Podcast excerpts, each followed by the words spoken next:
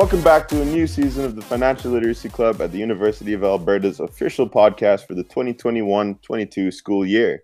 We're going to be touching a wide variety of topics this year, starting off with episode one an intro to financial literacy 101. My name is Simon Foster. I am an econ major, and wow, this is actually kind of hard, guys. yeah. No yeah. Sorry, everyone.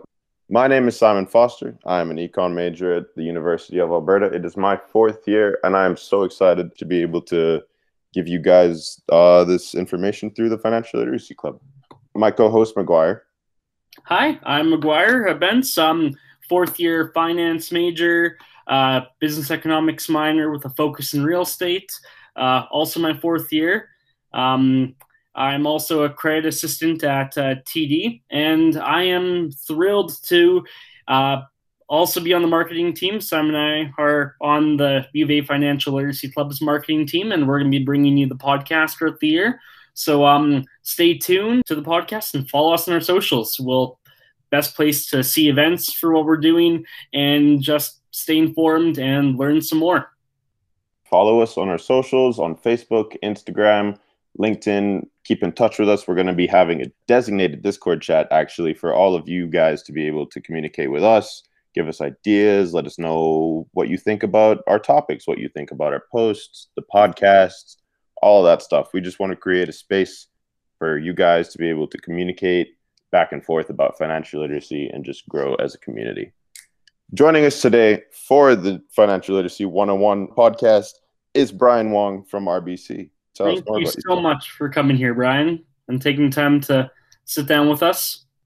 Absolutely, guys. So happy to be here. Thank you for having me. Um, as mentioned, my name is Brian Wong. I'm one of the digital banking advisors on campus and located in Hub Mall here. Uh, I've been with RBC for a little over seven years now. Uh, I've actually originally started my career here as a starting as a client advisor uh, or as a teller, uh, working my way up, and then uh, trans- recently transitioned from an advisor at the old Strathcona team over to here at the University of Alberta. so glad to be here. Uh, obviously, it's so great to work with an organization that's so focused on developing financial literacy, and we're happy to do our part in that as well. Awesome. What was it, if you don't mind me asking, that actually got you interested in spreading financial literacy? Well, you know, uh, uh, as an advisor, I worked at uh, the Old Strathcona branch for about two years, and a lot of our demographic was around uh, students as well. For the longest time, that was the nearest location for the University of Alberta um, for RBC, um, and you know, a lot of the a lot of my favorite interactions that I've had with clients were helping build that knowledge around financial literacy.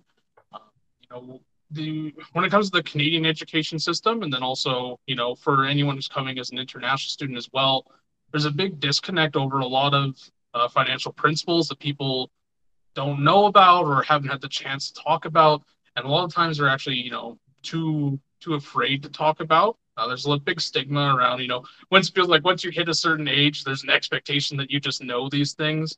And the yeah. reality is that, you know, no one really, no one really takes the time to go through a lot of this stuff with people. So I loved building those connections and making sure that people were set up for success going forward. So, um, you know, that really drove me to transition over to this team full time and, you know, shift my focus away from, you know, what I can provide, uh, what RBC can provide and more um, giving general advice on what uh, you know students really need um, to make sure that they're going to be in a good position going forward.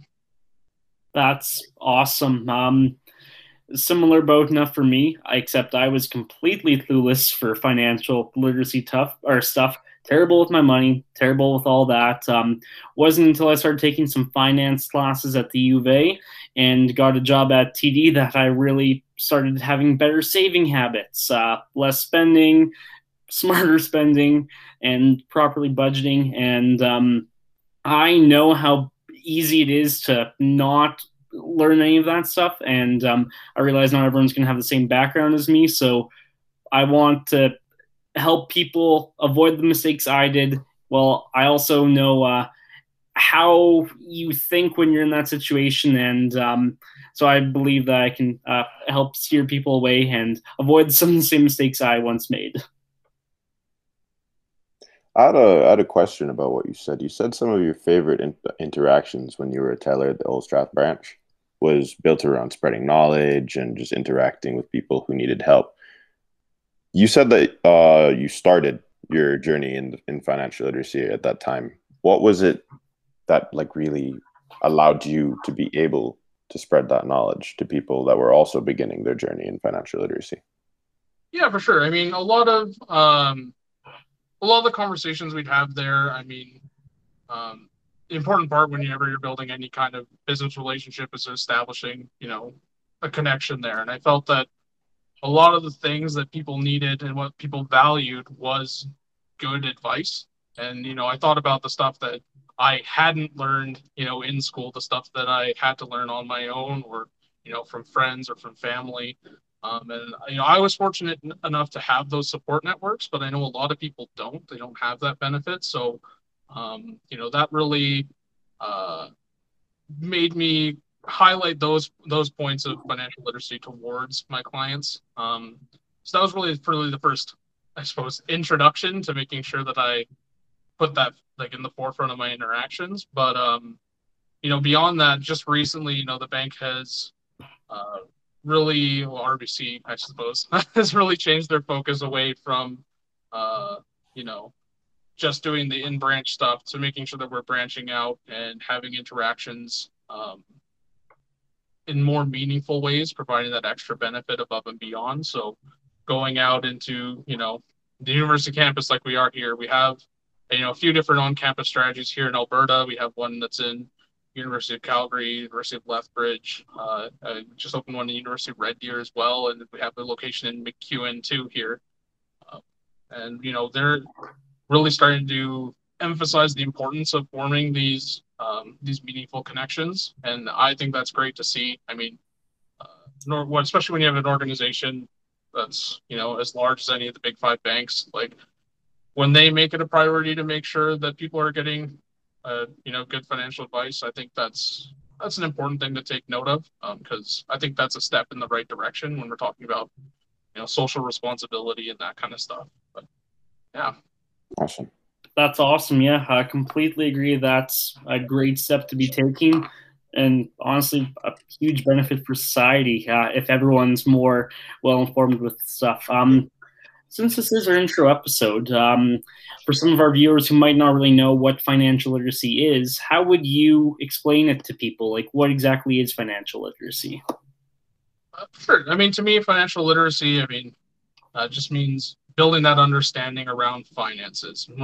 Building understanding around concepts as basic as like, you know, structuring a budget to like making savings plans to things that get more complex, like different uh, levels of like government programs you can utilize. You know, talking about things like tax-free savings accounts, um, how to utilize credit, uh, you know, how to make sure that you're positioning yourself to have good credit going forward. Because, you know, as a lot of people will know, going forward, uh, credit's going to be something that you have to build for a long period, longer period of time. So the sooner you can get started, the better. Stuff like that, building those knowledges around, you know, finance in general. Yeah.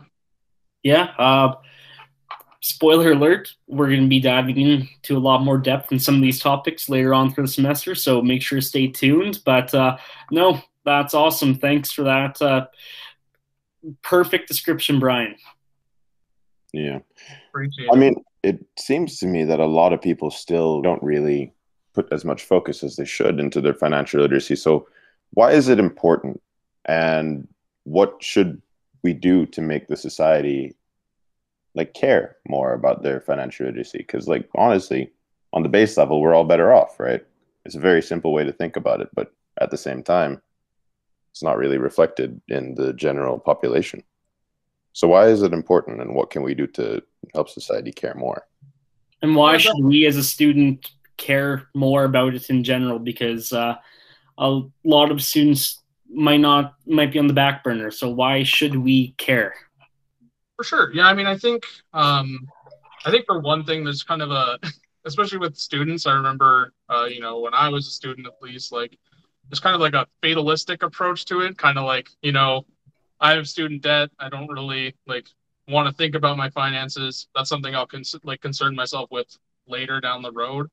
Um, and I think that a, a, big part of that comes from you know at least uh, you know from a Canadian education standpoint, you know there's not a lot of emphasis on um, the importance uh, of, building good financial habits, um, but you know I think the importance there is that a lot of a lot of these important like these fine like financial like uh what's the word but these financial subjects you know they require an earlier start uh, to provide a, a, bigger benefit down the road. You know, um, when you talk about making like a savings plan, starting five years earlier can be, you know, such a huge difference when you're looking at like your retirement savings. Same with you know building your credit history. Um, starting that little bit earlier will make sure that you have so many more options when you're looking at finishing up school. And you know, with another big challenge that people have, especially in post secondary, is that they have you know, very split focuses. Obviously, first and foremost, the thing on the front of mind is making sure you're getting through your education, you know, successfully. And it can be difficult to uh, make other priorities when you have such a such a big burden on top of yourself already. So, um, I think making sure that you set aside just a little bit of time um, to make sure you're getting an understanding around finances and building up those those good habits um, will make such a world of difference because you're going to jump from going into school right into a lot of the time very hectic careers as well. So making sure you start to build those fundamentals now while your finances are maybe a little bit more simple um, will be set you up for success um, going down the line as well. For sure, is to not like get overwhelmed by it all. Absolutely. Because I can attest to that. Um, during uh, the school year, I thought, okay, once school's done, you know, I'll just be working. I'll have time to focus more on some of the stuff then you're working um, at the time I was working like 50, 55 hours a week. I'm like, I didn't have time then. Now my thought is again, okay, school's starting again, stuff will slow down, but it, it won't. So you getting on top of it now when finances are simpler, when you're likely not paying a mortgage or worrying about that, uh, and just less revenue coming in, less expenses generally. It, it'd be good to start learning that stuff now. I completely agree. Yeah, for sure. But I feel like a, a common misconception amongst people of my age group, students, and people just starting out in general, feel mm-hmm. like I don't have enough money to start investing, or I don't have enough money to really focus on my finances in such a way. But I feel like that's kind of misconstrued. So, how should someone start off their journey in in financial literacy? I mean, to me, I think the the biggest starting point for anyone is going to be uh, reviewing your own finances, understanding what you're doing night. I think the best way to do that is going through, you know, a budget with yourself. I mean, I definitely, I definitely understand, you know, the feeling of, you know, I'm already living, you know, bit by bit here. I don't really have a lot of things to, you know, set aside or money to spare, those kind of things. Savings um, and so on. Yeah. yeah absolutely but you know even even if you're not setting aside those savings for yourself understanding how finance flows um, you know, looking through all of your expenditures, making a habit of keeping track of where your money's going, even if you're not able to set aside savings, um, will help you understand your finances that much better. And right. simply be, you'll build a habit of being more candid with yourself because that's another big pe- thing people struggle with, right? Is being honest with themselves. How much am I spending where? Yeah. Um, that'll be a good way to help, you know, keep yourself uh, in strong habit of keeping track of your finances accurately and then uh, you know hopefully down the line that'll help you find spots where you can save but more importantly it'll build that habit of making sure you're always keeping track of your finances. And that'll make sure when you start earning that income when you start you know having a little bit more financial freedom you'll already have those habits in place. Um, so you'll already know how to keep track of all your income and you'll know how to uh, you know set yourself up for future things as well. Wow that's that's i've never really thought about it like that before. So it's not so much about just advancing your finances, but more just about creating the healthy habits to be able to make it so much easier for you when you actually have the opportunity to do so. Absolutely. And I mean, obviously, the, you always want to try and make sure you can find a spot to save, but the reality is sometimes there isn't. And, you know, at the very least, I think building those habits is the most important part. For sure.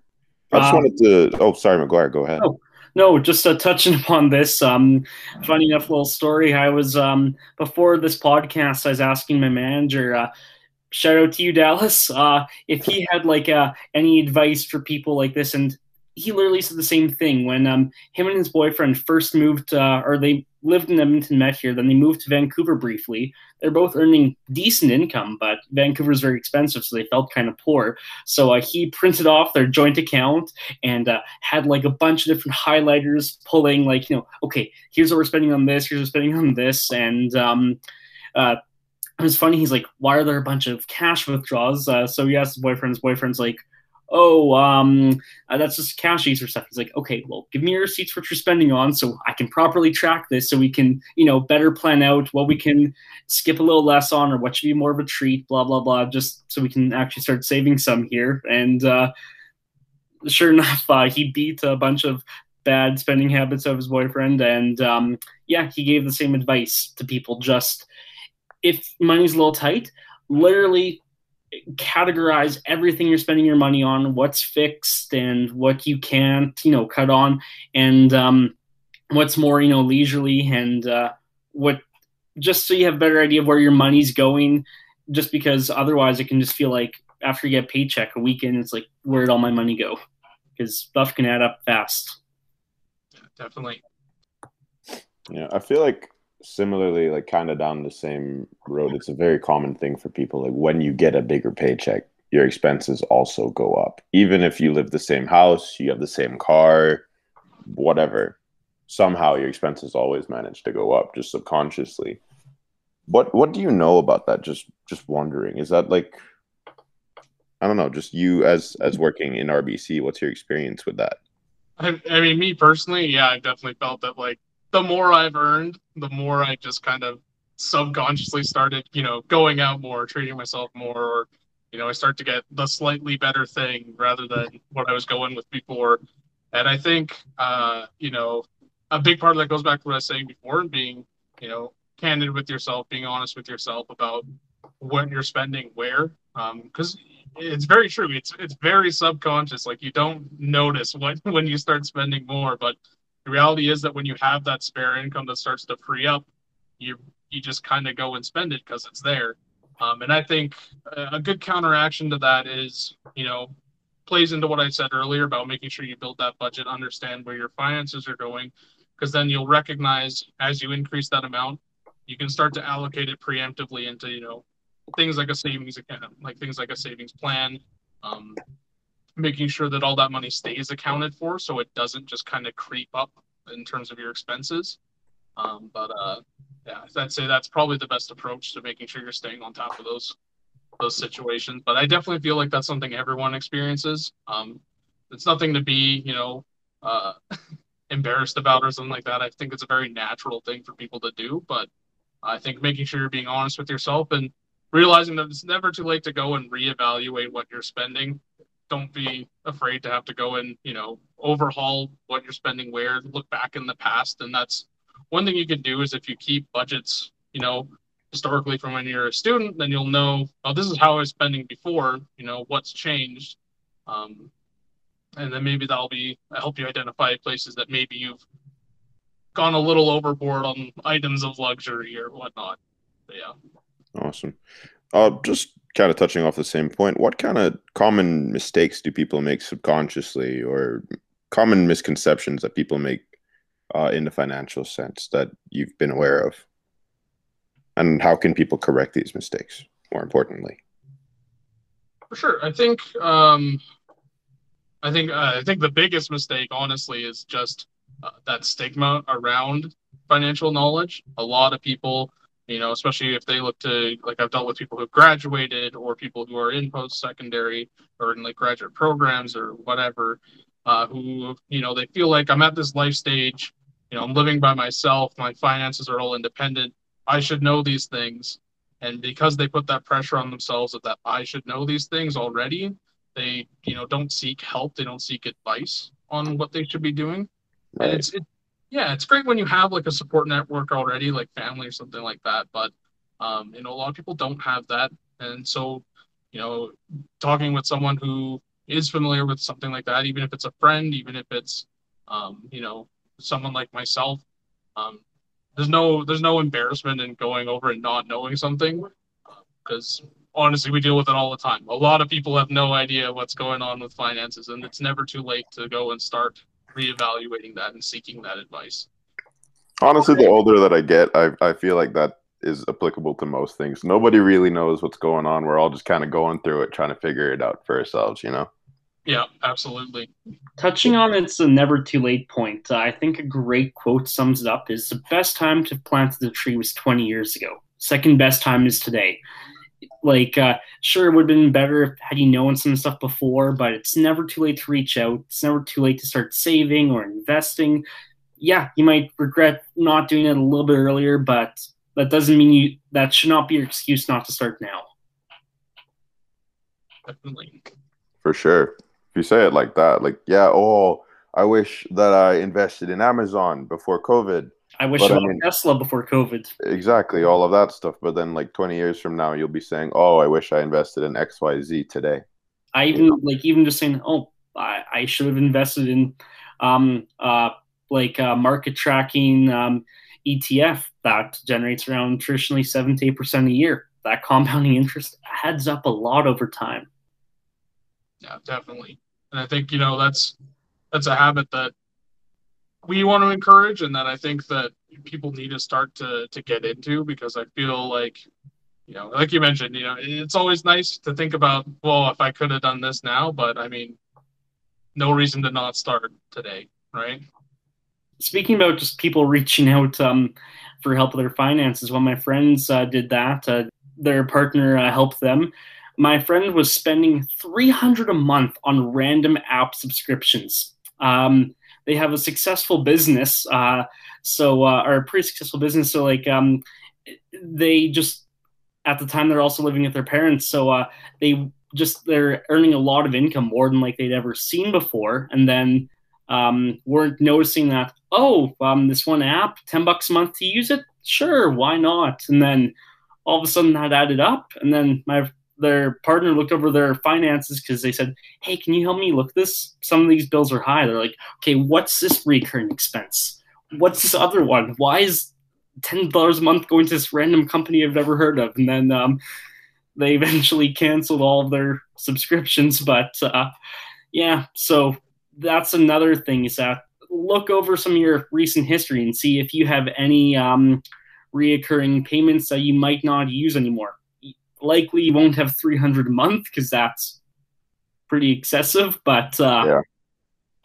I think I think that touches on a pretty good pitfall though that a lot of people have, which is you know when you start having um, your finances doing well, it doesn't mean that you've you know have everything perfect. And I think you know, like I mentioned earlier, you know, having those good fundamentals and getting in that habit of tracking your finances, make sure that when you are seeing success, when you are uh, you know starting to generate that income that you want, and making sure that you're um, you know able to cover all the expenses that you have um, you're still not overspending where you could be possibly saving more and making yourself uh, you know set up even better for the future. You know retire that little bit earlier or you know get that house a little bit sooner those kind of things. Hmm Yeah, even if you retire at the same time, just have a little bit extra for retirement. That could be uh, extra big family vacation that you take, uh, you know, your kids and grandkids on one day. You know, uh, just an extra something that, yeah, just based off how saving compounding interest works. Compounding interest is a miracle, people. yeah No, for sure. It also goes to show you that like more income doesn't necessarily mean more wealth. There's plan there's numerous millionaires and billionaires that burn out and go bankrupt in their lifetime. But there is a guy that I read about recently. His name was Ronald James Read. He was a janitor and he died with a net worth of over eight million dollars as a janitor. So it just it just goes to show you that anybody can do it. It's all just about your financial literacy at the end of the day. definitely Um, so just another pitfall that uh, my two of my old friends involves two of my old friends um at my old job. Uh, one of them uh needed cash fast because he needed to pay his car insurance, so he lent or so he got money lent to him from my other friend at fifty six percent interest. Like clearly not um, you know, smart advice, but he felt that he needed that much money because he felt he needed to drive then clearly wasn't really thinking right because my fr- my other friend who lent him the money said that's the easiest money I've ever made in my life. How would you give advice, or what advice would you give to people who, um, say, students who wouldn't be able to get like loans too easily with like you know, uh, and who would have higher interest rates? Like, what advice would you give them? You know, a facing debt and b if they do feel the need to borrow.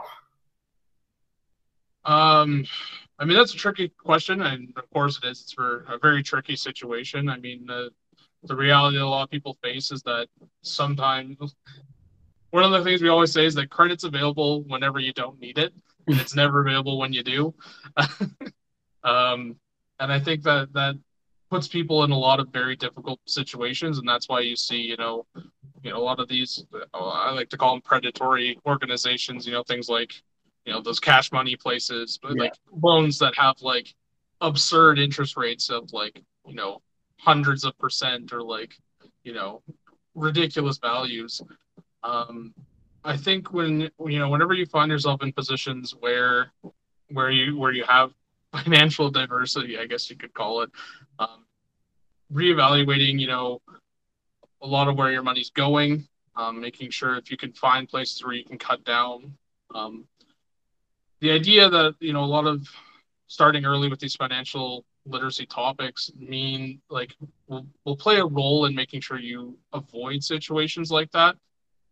But i mean going forward it, it's always hard to to get yourself out of situations like that. Um, i guess reevaluating where your expenditures are what your where your money's going prioritizing what you can cut out temporarily um, but in terms of like short-term lending or something like that i mean i always try to make sure my clients are always avoiding situations where they'd ever be in positions like that. But um, you know, making sure that if they are, um, that they're reviewing everything like appropriately. You know, making sure you're going through what interest rates are going to be, uh, making sure you're like exhausting all of your options, going through, talk to you know primary lenders first, so people like the Big Five, um, seeing if they have any options that they can go through with you and just making sure you're cognizant of those those interest rates. Because you talked about you know how great compound interest is.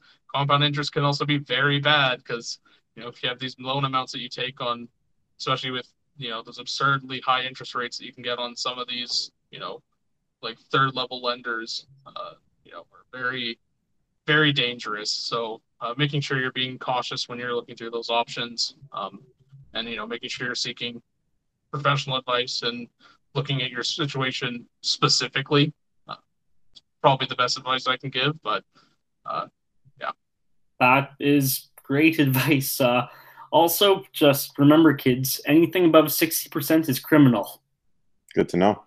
Awesome.